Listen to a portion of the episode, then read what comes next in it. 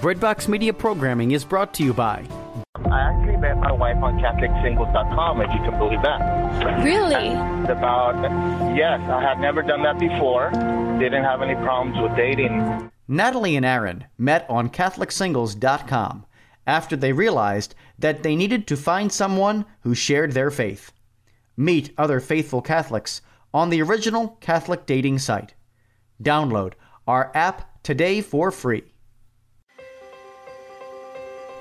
Looking for a way to build daily prayer discipline? Seen the rise in mindfulness meditation, but not sure if it is possible to meditate in a way that's consistent with your Catholic faith? Just looking for a way to breathe new life into your existing prayer routine? No matter what you're looking for, Hallow is here to help. Hallow is a Catholic prayer and meditation app that helps users deepen their relationship with God through audio guided contemplative prayer sessions. From meditations on the daily gospel to the rosary to daily examens, Hallow has something for everyone. Hallow is the number one Catholic app in the U.S. It is free to download and has permanently free content, but you can also check out all of the premium sessions for 30 days, risk free, by signing up at www.hallow.app slash breadbox.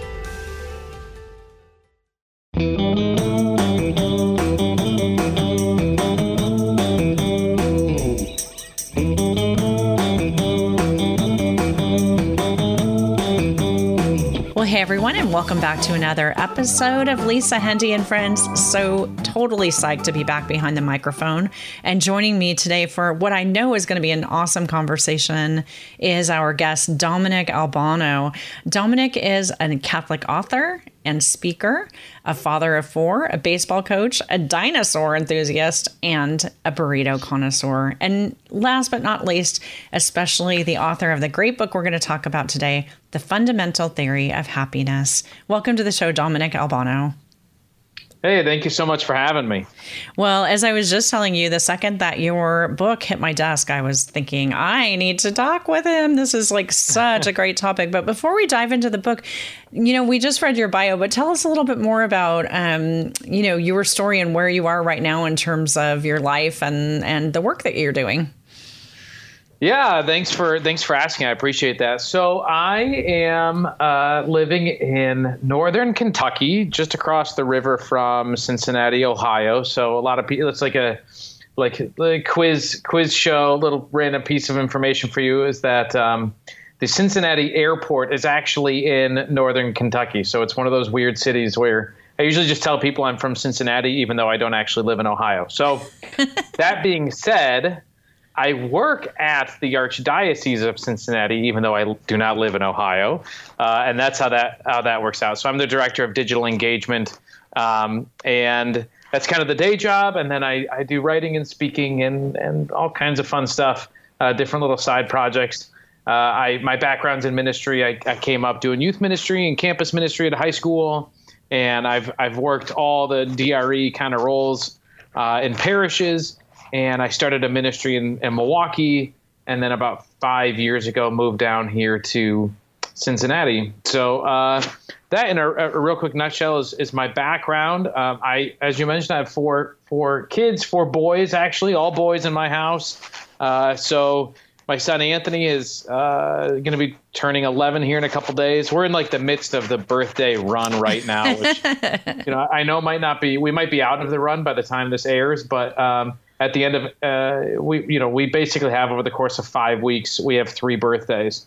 So uh, my kids will be uh, let's see here three five uh, uh, 11 and 6 there you go. That's that's the order. Yeah 11 11 6 5 and 3 by the time we um, by the time we get through the birthday run.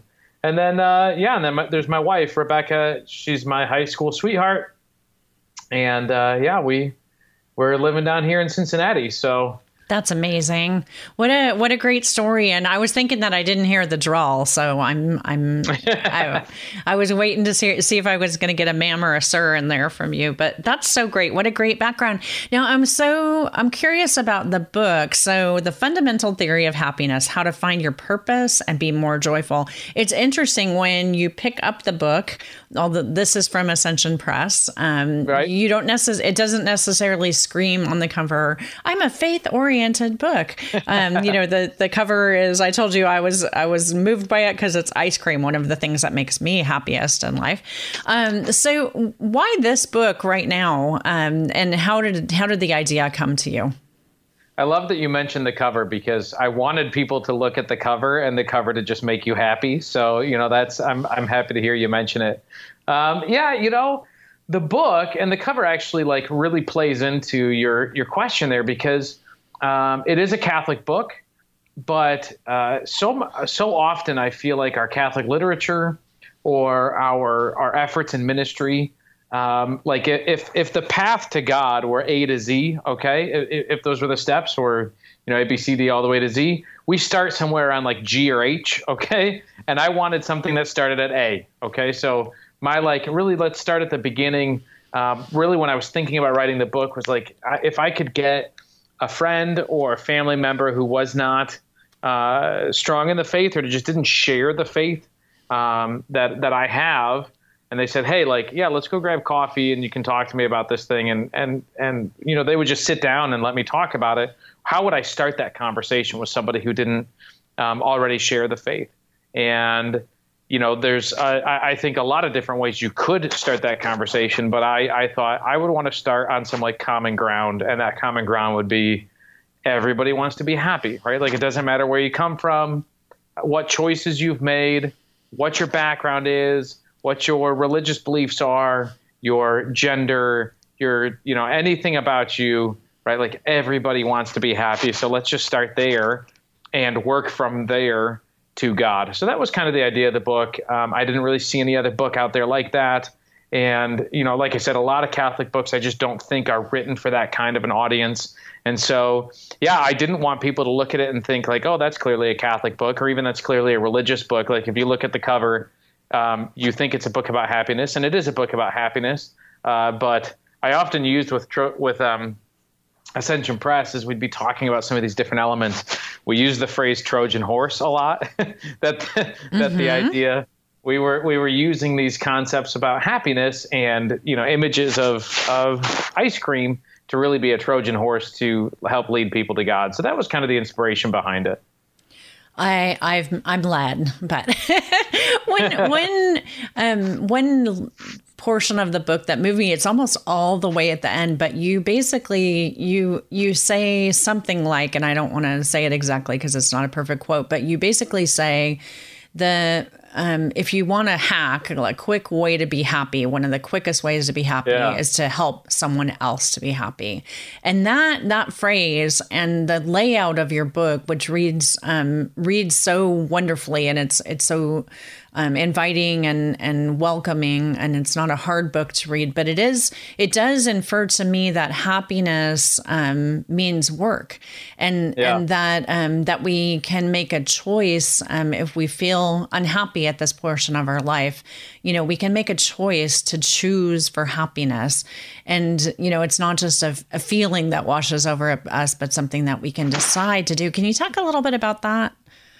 Yeah, you know, I'm I'm happy to hear you say that because I didn't want the book to be heavy lifting intellectually or even like philosophically, but I did want it to be heavy lifting in terms of its uh, pract- practical and actionable insights. Right, that that I wanted to be clear that um, the ideas that were in the book were meant to be lived, and that that is where the challenge would really be.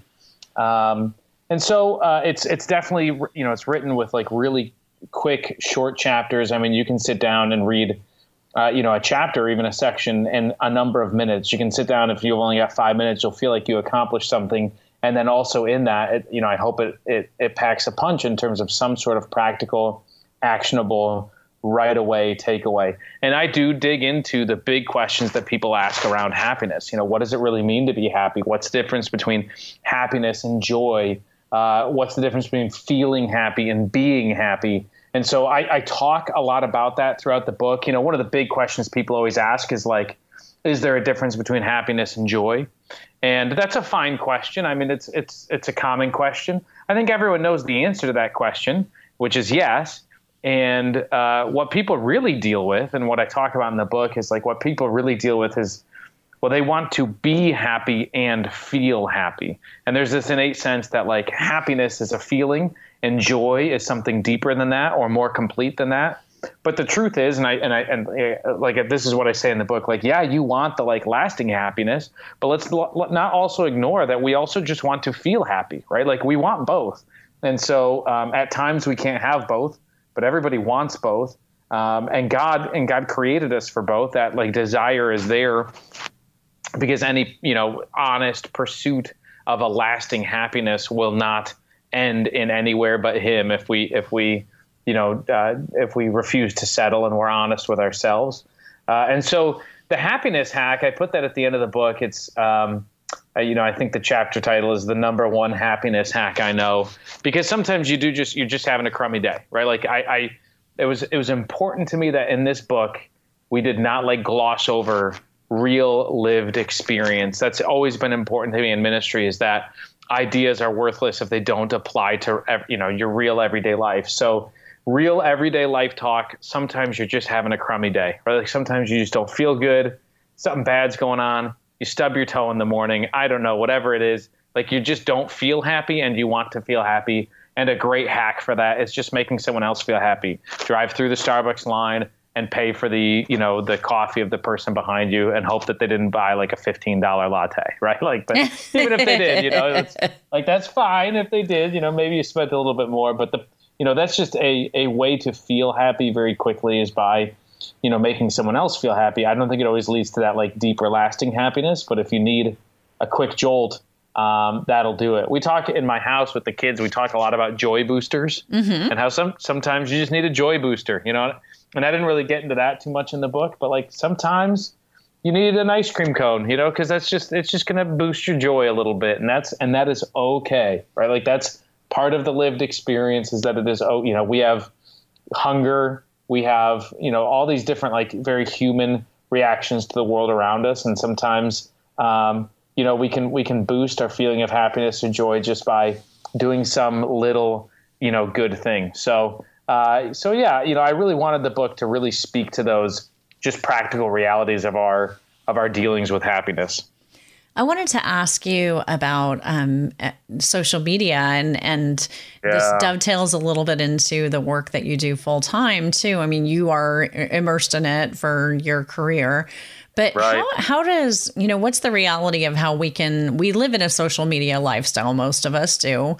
Um, it's kind of a fact of life these days. And we, and it does bring us joy and then it connects us to people, especially during times like these when we can't be with them in person. Um, but how, how can we manage our use of social media most effectively to impact our happiness in a positive fashion?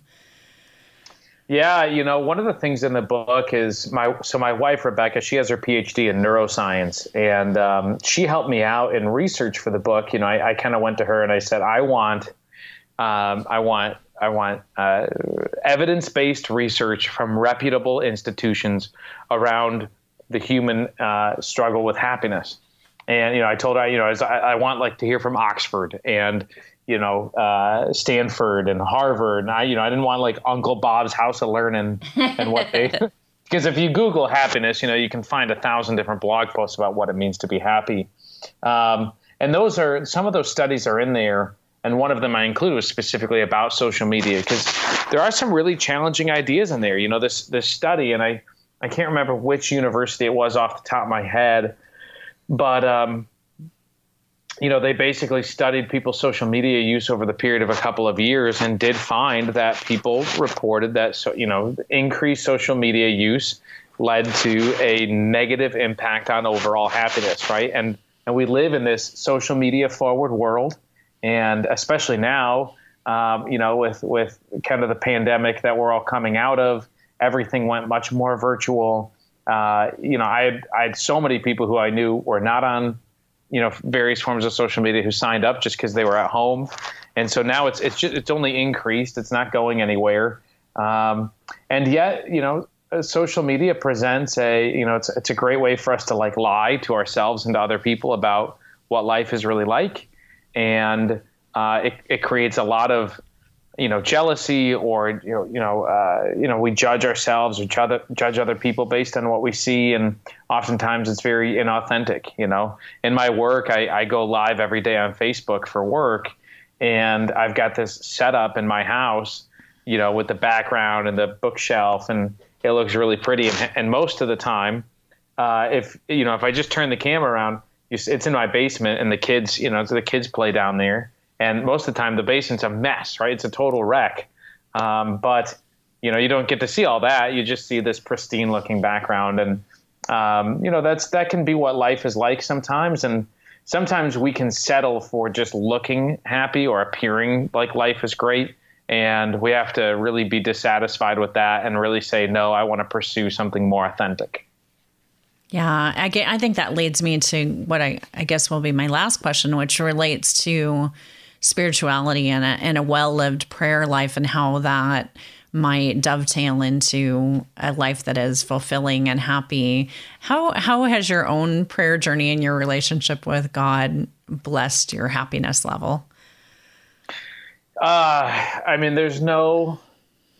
I often uh, so prayer. There's just like no replacement. There's no substitution in in some ways, I would say like there's there's like nothing else. What I like to say uh, to prayer when it you know especially if I'm talking to like I'll sometimes do evangelization trainings for parishes or I'll I'll do you know webinars or that sort of thing for like young youth ministers or DREs or that sort of thing.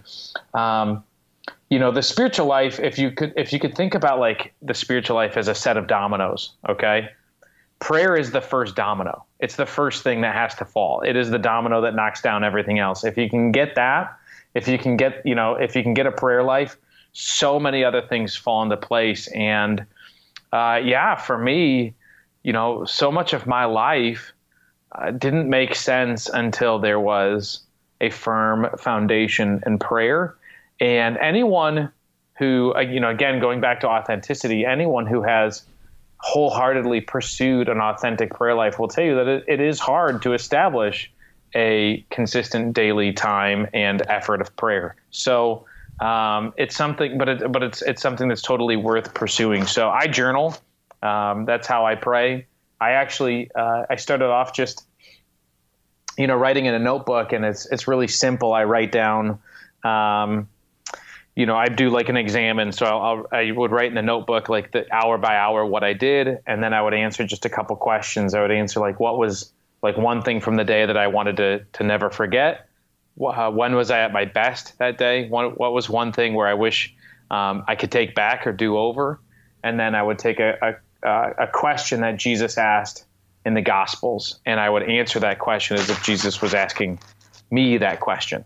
Um, since since starting to do that, um, I used to share that a lot at my talks because I it was it was kind of what unlocked for me the ability to pray uh, and be really consistent with it. And I started sharing that with people, and then um, I actually uh, had that like printed up as an actual journal. So when I do my speaking and that sort of thing, or if you go to my website, you can find those journals if, if anyone wants to to pray that way. But it's how I pray every day, and um, there's no there's just no doubt I mean, I, almost on the verge of like you can't. Well, you definitely can't have authentic happiness without prayer, and it's also hard to even feel very happy uh, for any you know length of time without prayer because so much of what adds up to happiness, like peace and clarity and purpose, only comes from prayer. So, absolutely, one hundred percent. Um, you know, uh, prayer is just essential. That's um, great wisdom. And don't worry, friends, we'll have links to uh, DominicAlbano.com in the show notes so you can click through to uh, check out those resources. Dominic, any closing thoughts before we let you get back to your family and those burritos? you know, it's um, everyone struggles with happiness, whether or not they say it, whether or not they look like it. Um, it's, you know, everyone has these big questions around happiness I really wrote this book. Uh, one because because we have those questions and we need answers, and two because I do believe that it's a pathway to your, you know, uh, the people that you'd like to share the faith with. I really wrote the book. If if anyone's ever thought, well, I'd love to give my child, you know, my adult child, or my friend, or my neighbor, or my coworker, you know, a book about the Catholic faith, but I'm afraid they wouldn't read it because it's Catholic. That's who I wrote this book for. I wrote it to be something that they would actually pick up.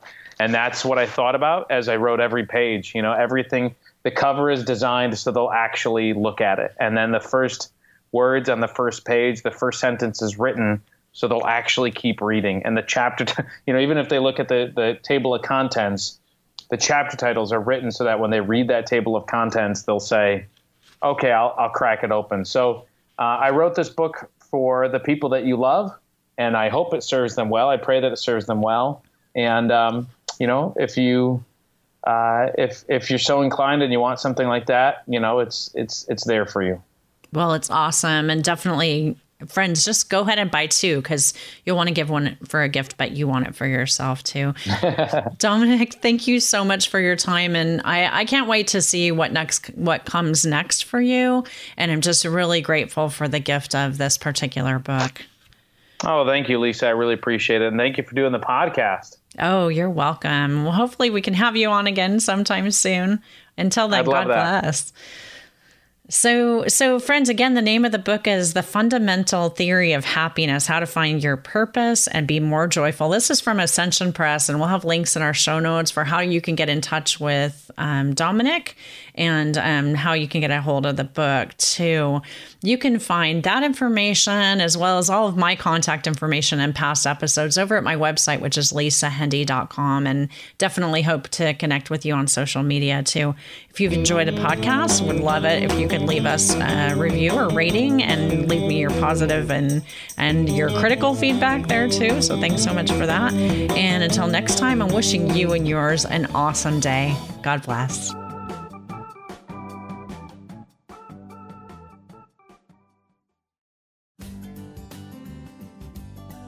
Looking for exceptional coffee delivered fresh to your door? We have the answer. Our friends at Grim Bean Coffee produce small batch artisan coffee using top tier coffee beans. The coffee is roasted when you order, guaranteeing the freshest coffee possible. Check out Breadbox Roasts, a new line of Catholic themed coffees available at www.grimbeancoffee.com forward slash Breadbox Media. Experience coffee like never before.